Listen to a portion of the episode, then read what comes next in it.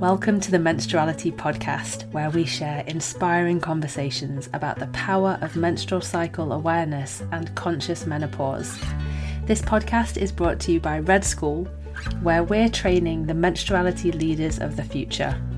I'm your host, Sophie Jane Hardy, and I'll be joined often by Red School's founders, Alexandra and Sjanie, as well as an inspiring group of pioneers, activists, changemakers, and creatives to explore how you can unashamedly claim the power of the menstrual cycle to activate your unique form of leadership for yourself, your community, and the world.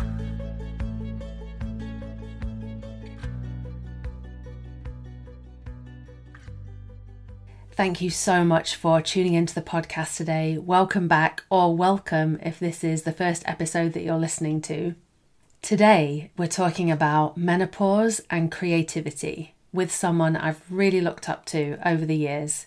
And to introduce this, in Alexandra and Sjanie's menopause book, Wise Power, they speak about there being a kind of altar at the heart of the inner sanctum of menopause. They say, the point of deepest dark in which you experience the hot breath of your inner critic on the back of your neck and you turn to fully face it. They go on to speak about how this powerful moment forges a new level of authority, a kind of authority that can be incredibly fertile ground for your creative process, for your creativity. And this has definitely been true for our guest today, Elena Brower she is prolifically creative. She's a mother, a mentor, a poet, an artist, a volunteer, a best selling author, and the host of the Practice You podcast, which I really recommend. She's taught yoga and meditation since 1999. You can find her classes on Glo. Her first book, Art of Attention, has been translated into seven languages, and her second, Practice You, is a bestseller, and she's just released her first collection of poetry, Softening Time. She's also incredibly passionate about rewriting the cultural menopause story. She actually recently interviewed Alexandra and Sjanie for an exciting upcoming menopause event. More about that soon. And in our conversation today, she shares how she's been experiencing a kind of creative rebirth a year and a half after her last period, which is allowing her to think and make things that she's never considered before why older women believe in themselves more and care less about what others think, and how it feels to be catching glimpses of a full acceptance of herself in this phase of life, and her current greatest creative challenges and how she's navigating them.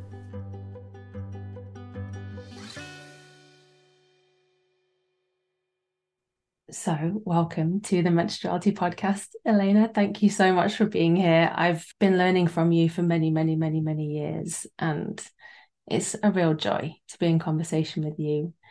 And I'm really looking forward to speaking with you about menopause and creativity. You know, you are pretty prolifically creative, wouldn't you say?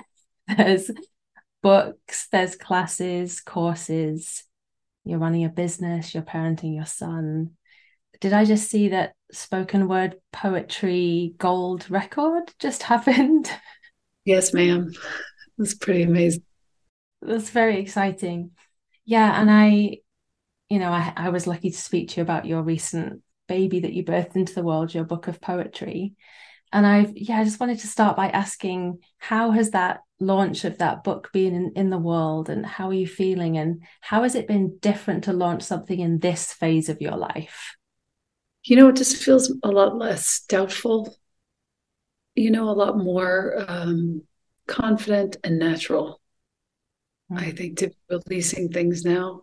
Uh, when i was 50 i started my engaged mentorship program which is you know kind of a, a pretty um, beautiful, enriching, few hundred, mostly women learning together, coming together every month. And I didn't feel comfortable doing this until I turned 50. And after that point, I was like, I can do anything now, anything whatsoever. Um, and then when I was 52 was when I came into full menopause. And wow, the difference in my level of confidence and quiet internally is notable. And that also leads to this feeling of, you know, kind of ease around launching things and ease around putting myself out there in the world in a different way. And all that said, now I feel like, yes, I'm writing another book, and yes, there is some really serious beauty coming through. But I also am feeling like I just want to pull back and retreat. Now I'm entering into the second year or closing out the second year of menopause. And I feel like I just want to get quiet now, mm. you know, study and sit and not do so much. So, how are you negotiating that around the book writing process? Is there a deadline for the book? Is it is there some flexibility there? There is flexibility, which is a blessing. Um, the book itself, what I thought the book was and what my editor thought the book was, two very different things. Um, and she gave me some of the best uh, feedback, hard to hear, of course, but best feedback of my life.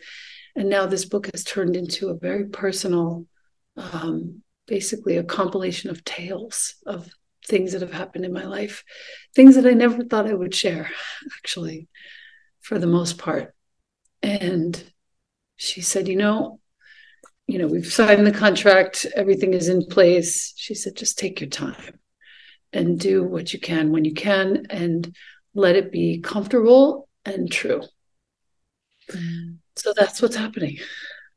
Yeah. Mm think there's something about this menopause spiritual initiation that has somehow catalyzed sort of your capacity to share things that you wouldn't have shared in the past. Is that menopause connected, do you feel? I do feel. I do feel. I think um, it's, I was just reading a piece from a dear friend of mine by the name of Laura McKowen. She has a Substack blog called Love Story couple of books. The most recent one is called Push Off From Here. And she wrote a blog about just not caring about what other people think and the struggle to get to that point and uh, how it's changing her. And I think I have no proof of this except for my own experience, but I think that once one hits menopause, it's as though some sort of chemical switch trips. And i just i i, I truly have felt so much less uh, imprisoned by other people's opinions over the last couple of years. And i've had some weird things happen. I can't even begin to tell you. Um, you know, and I just know who I am and I know how I spend my time and I know how I wake up in the morning and I know the relationship that I have with my kid and my partner and my parent and I'm good. Like it's okay for for me not to please everyone. It's okay for other people to think ill of me or to make up stories about me. Like all of that is okay because I know who I am. Wow. That's a really profound thing to to receive from the place I am in my life currently, in this early 40s place, to know that this is coming if I pay attention and take care of myself well is very freaking exciting. yeah. Good. Yeah. It does depend on taking care of yourself and taking care of your mind, taking care of your yeah. body, taking care of your muscles where your mind gets healthier, um, your gut. Yeah but all of that is this feeling of like okay i can pretty much do anything and i can be who i want to be without concerning myself so much with what it looks like or sounds like or you know uh, appears like yeah I wanted to ask you about menopause care because in your interview with Alexandra and Sjanie on the beautiful mm. Practice You podcast, which listeners, go over to Elena's podcast. It's absolutely glorious. You. You said your experience of menopause, and I'm quoting, has been a joy. And a lot of people don't feel that way. You know, a lot of people uh, struggle a lot and are suffering a lot. And you named some of the things, and you just mentioned them there that have helped you. And you named building muscle, knowing how to rest, getting the supplements you need. Could you say a bit more about what how you've prepared and what's helped you to experience menopause as a joy. Yeah. I want to acknowledge first that I, I know that I have the privilege of going to acupuncture once a week and having a trainer, even though it's on an app online. Um, the app is called Future and it's wonderful and it's very relatively inexpensive for an entire year of, of training sessions through the app. Um, I have a great doctor by the name of Dr. Gabrielle Lyon. And on the side, I have a couple of other really great doctors uh, who whom I can call Dr. Sara Gottfried and also Dr. Rachel Abrams. These are all like big, big forces in the world of women's empowerment. And um, I, I know how lucky I am to have them if I need them. So, Gabrielle, as my main uh, physician, has me working out with weights at least three times a week to build muscle mass. She has a really great YouTube uh, video, a TED talk called uh, The Midlife Muscle Crisis.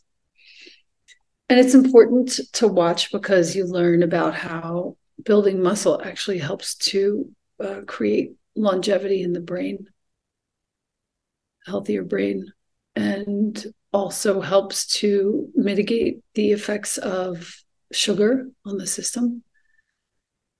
Um, she's taught me that supplementation to balance whatever I find in my blood work to be out of balance is completely valid and easy. Just be consistent. In fact, I have a, about 12 bottles of various omegas and zincs and magnesiums and multivitamins out on my counter right now as I prepare to be away for two weeks. And what I do is I actually put all the vitamins for each day into a separate Ziploc, dorky as this is.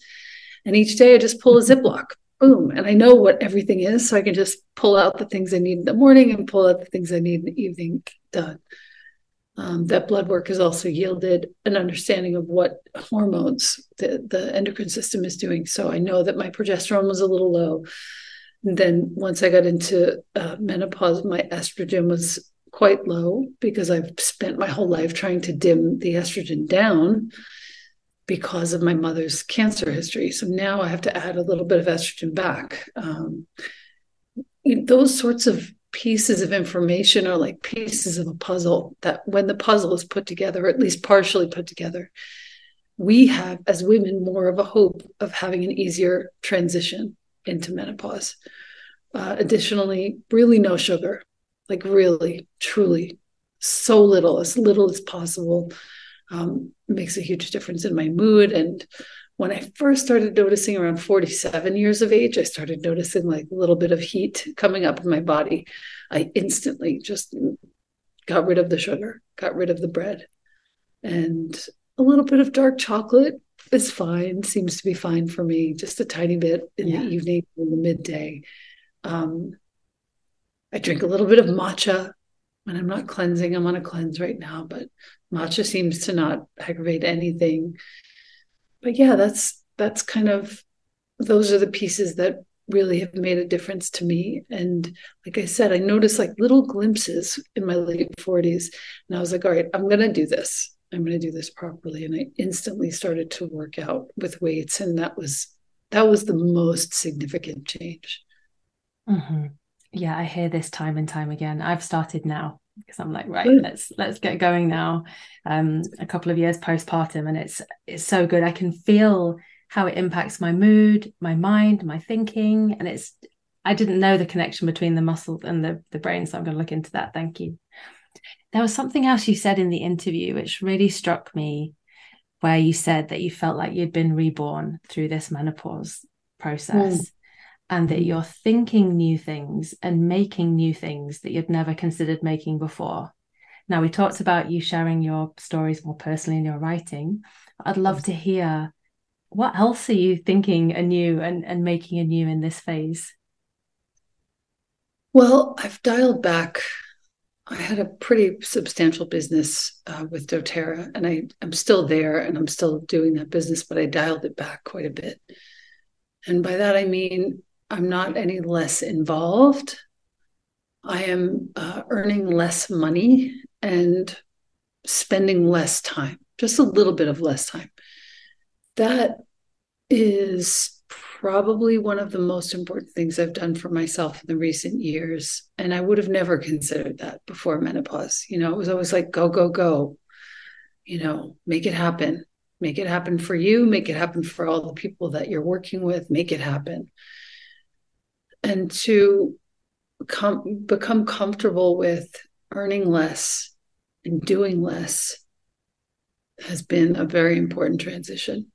And in that time, I've also started to do other work. So, individual, private mentoring feels really good to me and true to me. And I feel like I can really help women who are 10 years or 15 years behind me, even five years behind me in age. Um, I've worked with a couple of men too, and that's always really fun, also. But that change was something I never would have considered. And you know, again, I'm no less involved in the business in terms of what I mean, I use the oils all day. I'm constantly in touch with the people with whom I work. But to let go of the the heavy lifting it feels very appropriate right now. And to just find my way into my creativity. I have like just piles of books here. Quite literally. literally piles of books. I'm entering into chaplaincy training next year, early uh, in 2024, to learn how to be a chaplain and to take care of the dying and the sick. After seeing my mom die and, you know, literally being there in the moment and feeling the holiness that that was, I decided at some point I needed to learn how to do that, you know, as a practice as a profession. So I'm going to do that too. And I, I never would I have thought of that before menopause. You know, there's sort of a, um, you know, from this height, there's a dialing down that I'm finding where there's like this nice steadiness at a lower level of involvement um, that feels really appropriate right now to me. Mm. Well, it's really beautiful the way you say that, this dialing down and like the way you used your hand, this lower level. I can feel it in my body, what you're pointing to. It's like the stress levels are reduced, the pace is slower, the there's more space around everything. That's the sense that I'm getting. And what I see in my friends who are in and post menopause. And geez, there's wisdom there uh, for all of us. Just taking the pressure off, really. and I realize and honor the fact that, you know, I have other sources of income so I can do such a thing. Mm-hmm. And I understand that some people don't. I understand that totally. But since you're asking me, that was my experience and that was how I did it.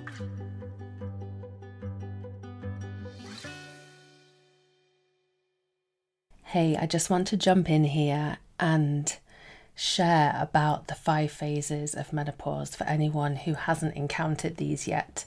So, Alexandra and Sjanie go into them in depth in their book Wise Power, which Elena and I have been talking about all the way through this conversation. And they are betrayal, repair, revelation, visioning, and emergence. And I'm just going to read this section from Wise Power just to act as an intro to these five phases. So, this is from page 110.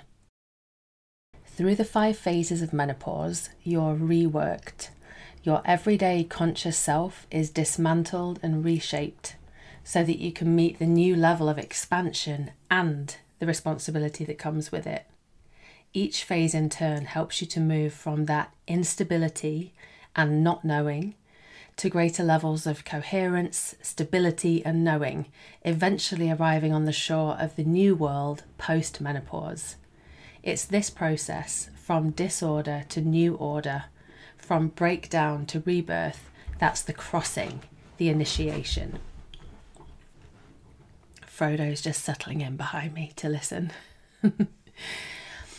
the conditions you encounter after the initial shock of the announcement of the light, when you've cast off into the sea of the unknown, are firstly a disintegration into the depths of your being you're in phase one betrayal. In time, this phase will deliver you to a cocooned place of greater calm and acceptance. Phase 2 Repair, a time of rest and healing. Eventually, from within this deep cocoon, you start to notice something stirring. It's a subtle dawning of a new recognition of yourself, a feeling of possibility and potential. We call this Phase 3 Revelation. You begin to see yourself in a way you haven't done before, and it feels good, freeing, a relief. You'll hear in a moment that this is where Elena is locating herself. Through sustaining spaciousness and kindness with yourself, you quietly cement in this self recognition and cultivate the conditions for phase four, visioning, to fully flourish Visioning is your capacity to know, sense, and deeply feel and receive what it is that you're here to serve, where you want to put your energies, what you're to manifest now. As you relish the unfolding possibilities, you start to outgrow the cocoon and the outer world beckons. You're in phase five, emergence, coming out of menopause, freshly minted and learning to hold to this new appreciation and pleasure in being yourself as you step out into the new world. Okay, back to Elena, and she's going to locate herself in these phases. In terms of the like Alexandra and Sjanie's sort of structure of the five phases of menopause, do you know where you would lo- locate yourself at the moment? Probably in the third or fourth phase, I would say. Mm it's this undeniable knowing that comes in those, you know, with those third and fourth phase where I trust in everything. I trust in the timing. I trust in the lighting. I trust in the people that are around me. I trust in the things that go terribly awry. I have this sense of trust that I didn't have before. I feel less tangled up uh, with myself and with other people. You know, I feel like I'm proceeding along a path. My people are with me, but there's less of this entanglement somehow. I don't know how else to describe it. Well, there's a story that you told. I was listening to an interview with you. I can't quite remember who it was with, but you were okay. talking about how you'd been through um, a winter meditation period at Upaya Zen Center. Yeah. And I love this so much. There was this teaching that you had been working with, which is um, so good. Complications are auspicious. Do not resist them. yes. Uh, I believe that's from the Song of the Jewel Mirror Samadhi, which is uh, kind of a sutra um, coming from deep in the Soto Zen lineage. And this teaching, complications are auspicious, do not resist them, to me feels like everything. Like there's nothing else to say about life. That's it. If you had to distill it down to one thing, there are going to be complications. If we resist them, we land in these patterns of thinking and patterns of being that are basically just leading in one direction toward anxiety and depression if we realize that, oh, yes, and this complication is auspicious, and my rage prior to menopause, when I first stopped breastfeeding, um, that was also auspicious. Um, all, all the things that go sideways in our lives, they're all auspicious. Without resisting them, we actually have a hope of managing them. You know, don't fight with reality is another uh, teaching that my teachers offer constantly. Um, there's no reason to argue with what is another way of saying it. you know, okay, it's like that. It's really painful. It's really painful. How am I going to manage myself in the face of this? And how am I going to manage the entire situation that's happening? And I think that's for me, that's what that means. Complications are auspicious. Do not resist them. Mm. Figure mm. out a way through. Yeah. You, you shared a story um, is, is your partner called James? Yes. Yes. Yes. So he was apparently listening to you while you fielded an email that had come in, mm. which really complicated a creative project that that you were working on. And he basically said, Yes. How did you respond to that so creatively? And you said, Well, complications are auspicious. Do not resist them. But I mean, in terms of a creative superpower, what an amazing superpower because as soon as we create anything, other humans then come and get involved and this like beautiful thing that we made suddenly becomes yeah entangled complicated or you know complexity arises and yeah. Well everyone has projections and everyone puts on whatever you create their understanding and you know there's nothing you can do about that. But you have to understand that that will happen. I have to understand that that will happen and that's how it's going to go. You know mistakes will be made victories will be won uh, beauty will be created and all of it is part of it. Mm-hmm. what advice would you give to someone who has been sort of quietly creating in their lives and is sort of just about to maybe bring the book they've been writing or the project they've been nurturing out into the world and is feeling naturally trepidatious about it and about how they can embody this knowing of complications are auspicious. I think just trusting that if it if it pleases you and if it speaks to you and if it serves your communication well you kind of cannot worry about what other people will take from it or think about it you just can't. There's no option here. If I spent my time worrying about what everybody thought about everything that I do, I would never be doing anything. Never. I would never have a podcast. I would never come on this. I would never create anything. I would just be concerned and it would stop me from doing everything if I let go of that concern, which takes time and actually is one of the gifts of menopause, as we've already said, um, the creation is really just for me, you know. It's nice to be able to look at social media as a vision board of a sort and just say, okay, when I'm feeling low or I'm feeling sad, I can look over there and see, you know what, all this stuff is happening. Keep going don't lose your momentum. Keep going. Go if you want to go more slowly, go more slowly. But trust that all this has happened and you can and should keep creating. What I'm hearing is that this calling in you that is now, you know, even more on fire in menopause, it's like a non negotiable now. Mm. And I'm thinking back to well, I'm thinking of people for whom there is a lot of doubt and there is fear of visibility and there is just this fear of criticism or their own inner critic is very loud. And is it that for you, like that inner critic is quiet now, or is it that you have such a relationship with it that you are able to keep moving forwards in spite of it? What's um you invite us into your mind there? Yeah, it's a good question. I don't had the great fortune of having parents who were really present and really loved me. And I see now how rare that is. And I also see now how that fact of their presence and their support and their encouragement uh, led to a life in which I don't really have the experience of an inner critic.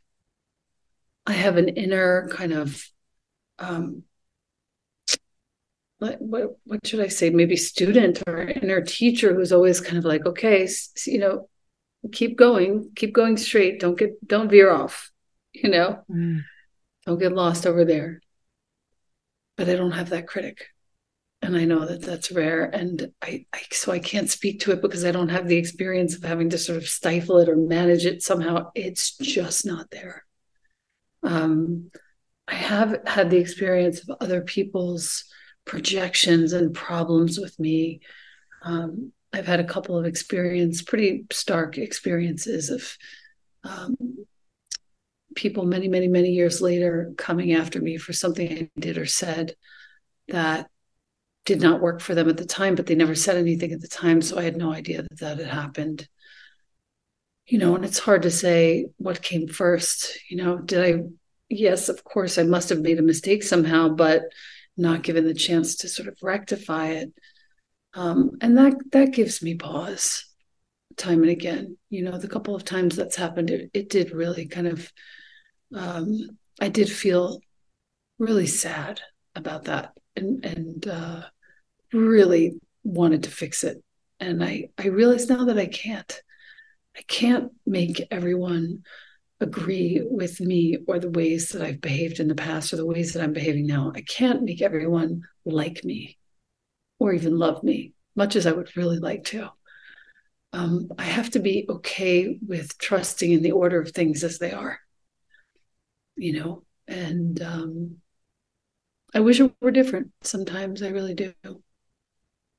But that's about as much of the inner critic sort of negative experience that I have internally. Mm. It's so beautiful to hear because I feel like one of my main quests in life at the moment is to raise my little boy to be to pour love into him so that he can be emotionally resilient in the way that you're talking about. So your story of your parents really mm. inspires me. Thank you. Yeah, you're welcome. Um, I think the best thing I did for my kid too was something like that, where I, I wasn't I wasn't too overly enthusiastic about this, but he always knew that I was there. And he always knew that he could count on me. And he always knew that I wouldn't be too heavy handed, but that I would be present. And now he's almost 17 and we're really tight. And um, this this is probably the best work I've ever done. Actually, is this person.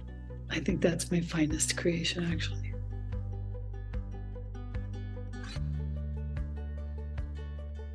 I'm going to pause this episode for a moment to invite you to join us for our brand new upcoming course, Your Creative Power, where we're exploring a blueprint for your wildly fulfilling creative life and how your menstrual cycle awakens it. This is for you wherever you're at in your cycling or your menopause life. And since we're talking menopause today, we wanted to clarify a couple of things about this course if you're in or post menopause. So, the course explores the creative cycle, which is a map that Red School founders Alexandra and Sjanie have unearthed from the practice of menstrual cycle awareness, but it's completely relevant to you whether you have a menstrual cycle or not right now. It can serve as your map for all your creative endeavours for the entirety of your third act. It has four phases, and when you can locate which phase you're in for any given creative project that you're working on, you can unearth a wealth of insight, support, inspiration, and meaning. You could think of it as creative cycle awareness. So, Alexandra and Sjanie would love to explore this map with you and see how you can apply this cyclical intelligence to your creative blocks and challenges and longings.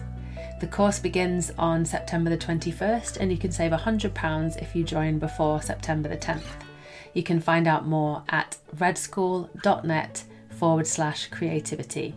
That's redschool.net forward slash creativity.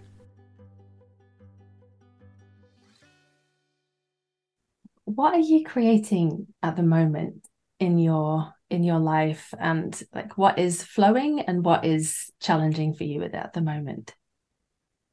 Well, like I said earlier, the the book that I'm working on is called Come Home to Yourself and publishing it with Shambhala. It's hard it's really hard. It's got uh, it's it's like a, an up leveling of practice you and being you, where there are paintings and beautiful pages in which to write beautiful prompts that are a little more sort of Zen focused, let's say, uh, based on the studies that I've been doing for the last three four years. But the stories that are going along with each one of the spreads, the the two pages of paintings across, are very, like I said, very personal. and writing them is both a total joy and a total challenge. Same time, I'm writing a blog on Substack called uh, Softening Time, which has been a real treat and uh, has actually helped to fortify the writing of the book. That's going very well, and I really enjoy that work. Uh, what else? I am with my partner. We're building a home. Wow. Yeah, from the ground up. And that's really cool. Like, wow. Um, what a project and what a challenge and what a team we have created between the two of us. So that's been really fun. And then, of course, uh, starting my chaplaincy training in 2024. And as a sort of lead up to that, the last thing I would point out, I guess, I've really enjoyed uh, this year. I started teaching yoga to a men's level two penitentiary. I have about five or six guys in each class, sometimes as few as three. They really appreciate being treated the way that we treat them. Um, we teach yoga, I teach yoga, and then somebody else teaches uh, about a 20 minute meditation. And it's exquisite really just I, mean and challenging in all the ways. We've got like a shoe shine guy right behind the class. We've got sometimes a barber who's doing his buzzer with radio on right behind the class. You know there's all kinds of guards and men sort of shouting at each other across the room and like we're just practicing yoga. It's taught me so much about presence and being present for the moment and not veering off also and then lastly, I teach um, probably once or twice a month at this point in a women's family shelter where families who are unhoused, temporarily unhoused, come and once a week, one of us sits down with them and just leads them through a 20 minute sitting.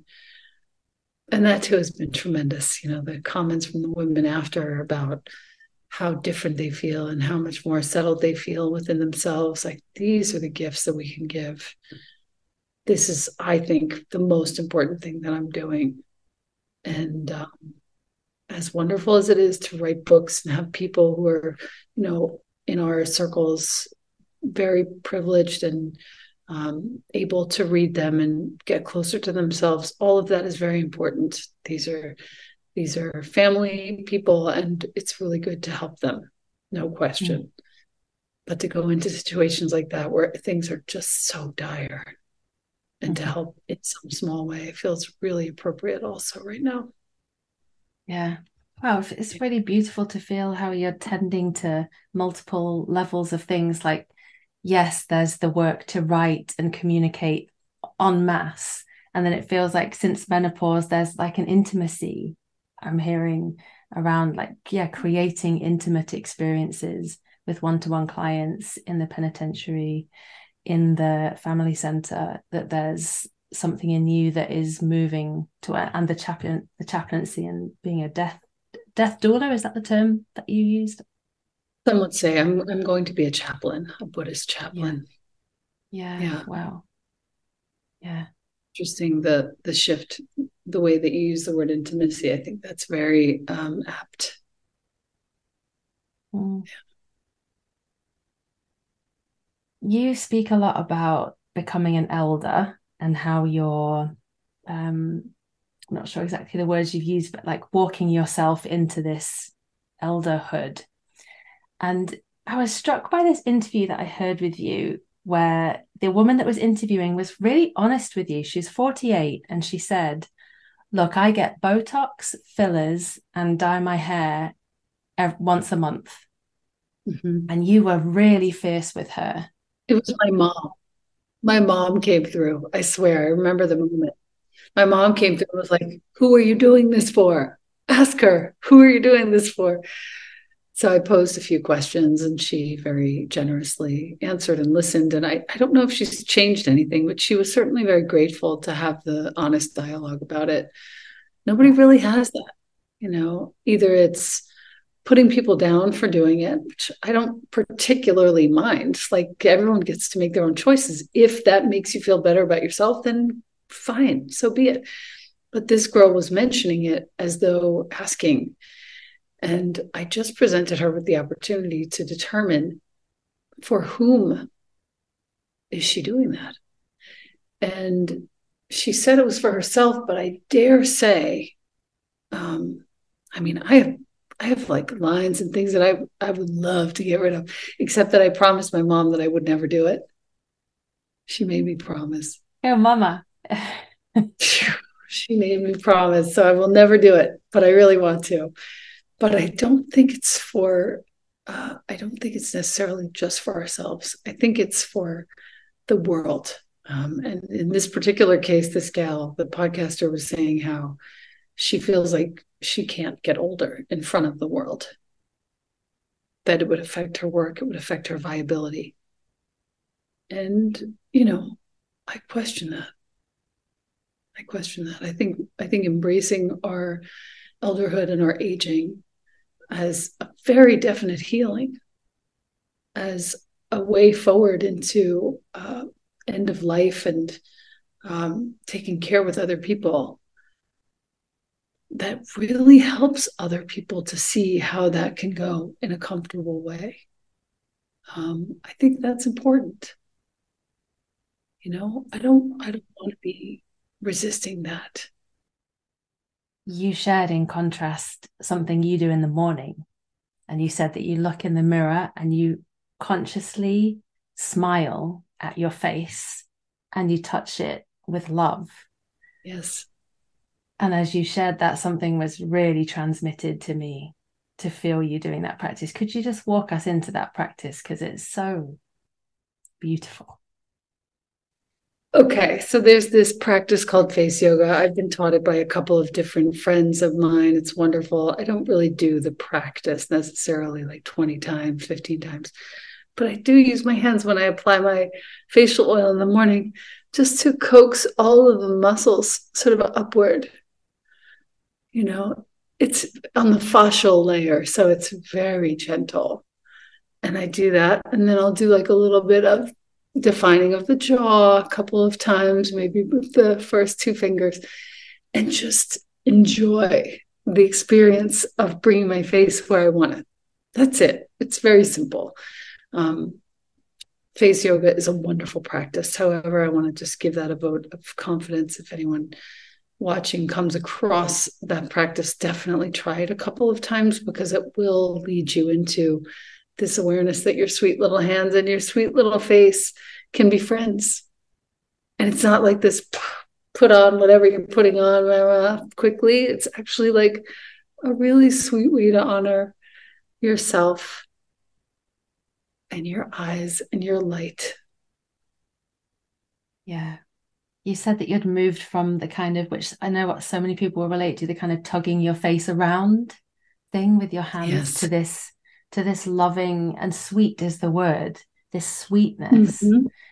Yes. Which feels yes. like such medicine for our bodies in this world, which will tell us all kinds of stories about how we should be looking, you know. Totally. totally. We can rebel. I think it's it's it's a matter of contact that we have with our own face. I think the the way in which we use our fingers on our bodies, on our faces, changes our chemistry. I have felt that to be true. So when I'm gentle with myself and I'm kind with myself, even in the ways in which I'm touching myself to put, you know, moisturizer on or blush or something like that, it, it changes the way that I feel inside. It makes me more soft and more gentle and more kind. Um, so just something to think about. Mm.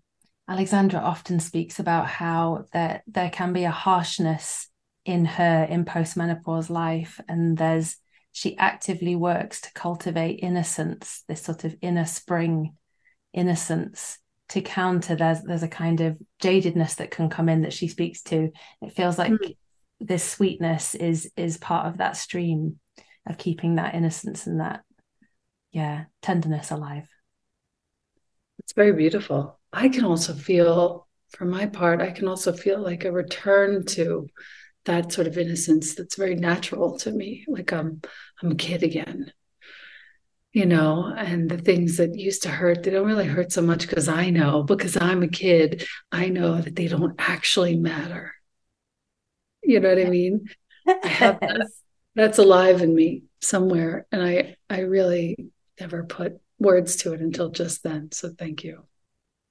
Wow. That really connects to the last thing I wanted to ask you about, which is um you you said somewhere in in my last couple of days of listening to you that it's just so beautiful to see how women believe in themselves more in menopause and postmenopause and to make yeah. that connection between yes that it's the elder in us but is it also the return to the child in us that allows us to believe in ourselves in a very natural way. It brings tears to my eyes to feel it. Wow. Yeah i think that's true. I think if if and it's a big if if we can let go of all of these sort of you know um, traces and threads of worry and doubt fear even um, we're left with this nervous system of just like alexandra said of innocence that innocence will carry us into the end of our lives with a quality of uh, contentment, ha- even happiness. But there's a lot to let go of, and I recognize that it's hard to do. And I recognize also that some of us are in situations where, you know, letting go of fear might be uh, presenting us with an unsafe situation we might be finding ourselves stuck in a situation that isn't safe. Who knows? But I felt to say that. Um, that innocence, though, is always available. It's always present. The child within you is still here. Uh, Dani Shapiro and I were talking about this. I I did a series of uh, interviews for Softening Time. They're all free.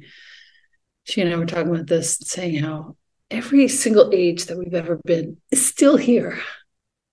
You know, sometimes when I look down at my feet and I see my five year old shoes, this moment, how do we tap into that? How do we mind that experience of the past for the best aspects of it and bring it forward into the present without, you know, allowing ourselves to not feel jaded and to not feel disillusioned, but instead to feel, you know, really kind of excited about things and maybe even moved by possibility. You know, who's to say mm. what's going to happen next? It could be it could be something very unimaginably, as you said, sweet coming to you next. Making room for that sweetness to come through is important. And I think if there's anything that that you, our listener, can do uh, towards that end, I think it's probably a great idea. Mm-hmm. Thank you, Elena. How can our listeners connect with you if they'd like to um, know more about you and your work? My website is probably the best place, Elena Brower, E L E N A B R O W E R dot com. And there you can find all books, courses, podcast, everything. It's all there. Thank you, love. Thank you so much, and good luck with your creative projects, your home, your boy, your book, and everything that you're creating. Thank you so much for being with us today. I want to just say thank you for all the time that you've taken to prepare for this talk, the questions that you've asked, which were super relevant, and the the attention that you're um, offering to me here. I really appreciate it, and I feel very seen and heard. So thank you. Mm, I'm so glad. So glad. Enjoy your day. Thank you. Mwah. Lots of love. Lots Thank you love. so much. Bye, Sophie.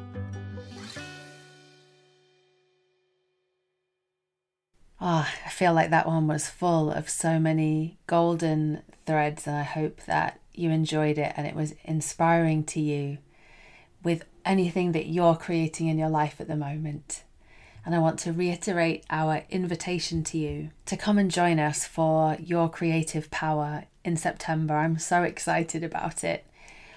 In the program, Alexandra and Sjanie will be walking us all through the four phases of the creative cycle and how they can support us with all of our creative endeavors, whether that's writing a book, growing a garden, growing a family, growing relationships, growing your own soul path, or following your calling.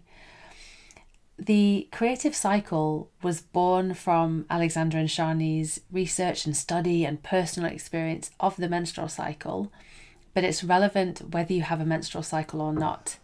And they say that in many ways, it's a kind of guidebook for post-menopause life, this creative cycle. It's a way of holding you through all your creating in this next phase of your life for yourself, your work, your family, your community, and all that you're caring for in our world. So, if you're interested in the course, there's £100 off between now and September the 10th, and you can find out more at redschool.net forward slash creativity. That's redschool.net forward slash creativity.